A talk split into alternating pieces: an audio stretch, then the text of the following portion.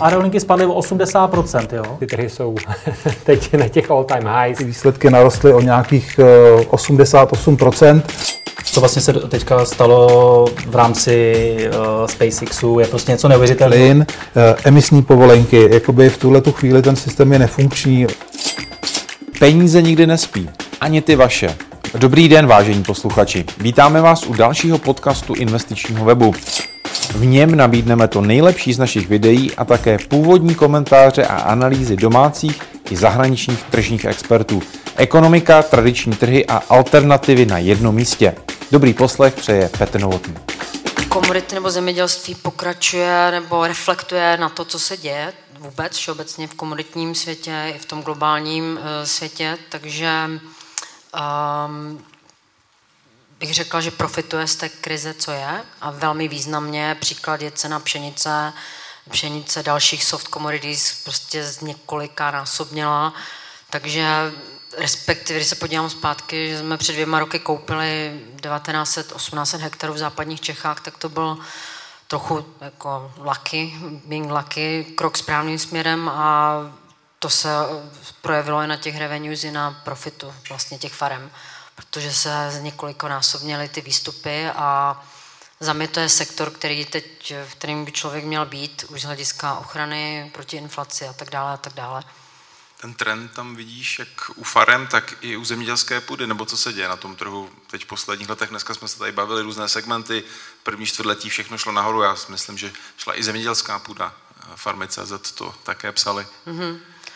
No, je to v podstatě si myslím, že lidi si uvědomili, že ty peníze je třeba ochránit, takže eh, vidíme velké nákupy do pozemku, ty ceny to reflektují, eh, reflektují inflaci. My jsme se rozhodli, teď už se zavedu se k tomu fondu, my jsme se rozhodli nejít tím skupováním půdy jenom, protože tam se mi nelíbí na tom vlastně téměř negativní yield nebo marginální yield proti inflaci. Takže my jsme si řekli, že chceme koupit farmy a to farmy s pozemky protože ty farmy vlastně většinou mají vlastní pozemky a dlouhodobé nájmy. Takže když koupíte tu farmu, tak vlastně se dostanete, doufejme levněji, na tu samotnou půdu, na ten pozemek. A ta cena té farmy je samozřejmě částečně, když se to počítá, jak se to počítá podle metru na, na, na metr čtvereční, cena na metr čtvereční, plus samozřejmě nějaká i běda. Mě lákalo to kombo prostě toho, že kupujete nepřímo pozemky a plus si vlastně kupujete cash flow, že to tak řeknu. Podle jakých parametrů vybíráš? To není jako akcie na veřejném trhu. Farma je farma a těch farem už si nakoupila několik. Co tě tam zajímá, abys vybrala, ty mluvíš o tom, že tam je hromada neefektivit, že tam prostě hledáš nějakou skrytou hodnotu. Hmm. V čem zrovna je ve farmách, v zemědělství podle tebe?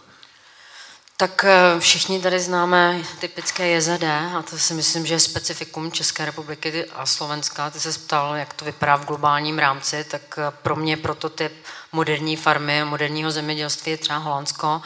Je i vlastně inovativní, má ty roboty, které dodává i sem do Česka, když to u nás prostě to zemědělství opravdu v tristním stavu a to vlastně nějaký postkomunistický postkomunistický eh, remainer. Jo. Takže co se děje teď je, že se to mění, investoři si toho všimli, protože tam je možná restrukturalizace, možná value creation, takže teď eh, se na to dívá hodně i velkých hráčů. My jsme to začali investovat před dvěma roky a ta idea je v podstatě to restrukturalizovat a relativně i jednoduchým způsobem stačí vlastně změna managementu, nastavení nějakých pravidel, u těch farem, co je velká výhoda, je, že tam jdou velké dotace, což vlastně způsobuje nějaký takový put k tomu, kdyby člověk to opravdu nedělal úplně nejlépe, nebo byla špatné počasí, nebo prostě nějaká kalamita, tak pořád se tam dá opřít do toho, že relativně do toho jdou velké peníze z Evropské unie.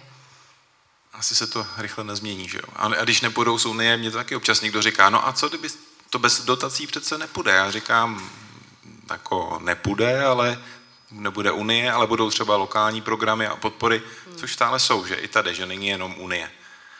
Záleží, jak, protože to zemědělství má několik aspektů a několik druhů vlastně, tak úplně to nejvíc závislé na subsidies, takzvané té, to biozemědělství, kde v podstatě, když to řeknu úplně jednoduše, člověk dostane peníze za to, že vyžene krávy na pastvu a potom je to konvenční zemědělství, to, je, to máme třeba v tom agrospolu na, na Moravě, kde v podstatě to je od toho, že máme krávy, úrodu, bioplinku, produkujeme mlíko, takže je to všechno propojený cyklus, kde my to, co sklidíme, tak tím nakrmíme krávy a potom ten zbytek ještě dáme do bioplinky. A to je takové to náročné zemědělství, kde třeba tam je závislost na těch podporách 25%, když to u toho BIA to je třeba 90%. Ale každopádně pro mě tam je ten trend, a to stejně jako u stoku, když vidíte někde trend, jako teď vidíme zpátky na začátek v těch commodities a energies, že prostě do toho teď ti investoři jdou, tak u toho zemědělství je to všechno checks, checks all the boxes, protože tam ty podpory jdou a půjdou. Je to ESG, je to prostě environmentally friendly, fotovoltaiky se do toho dají dát, dá se do toho dát další modernizace. Takže ten trend je správný a ten sektor je správný za mě.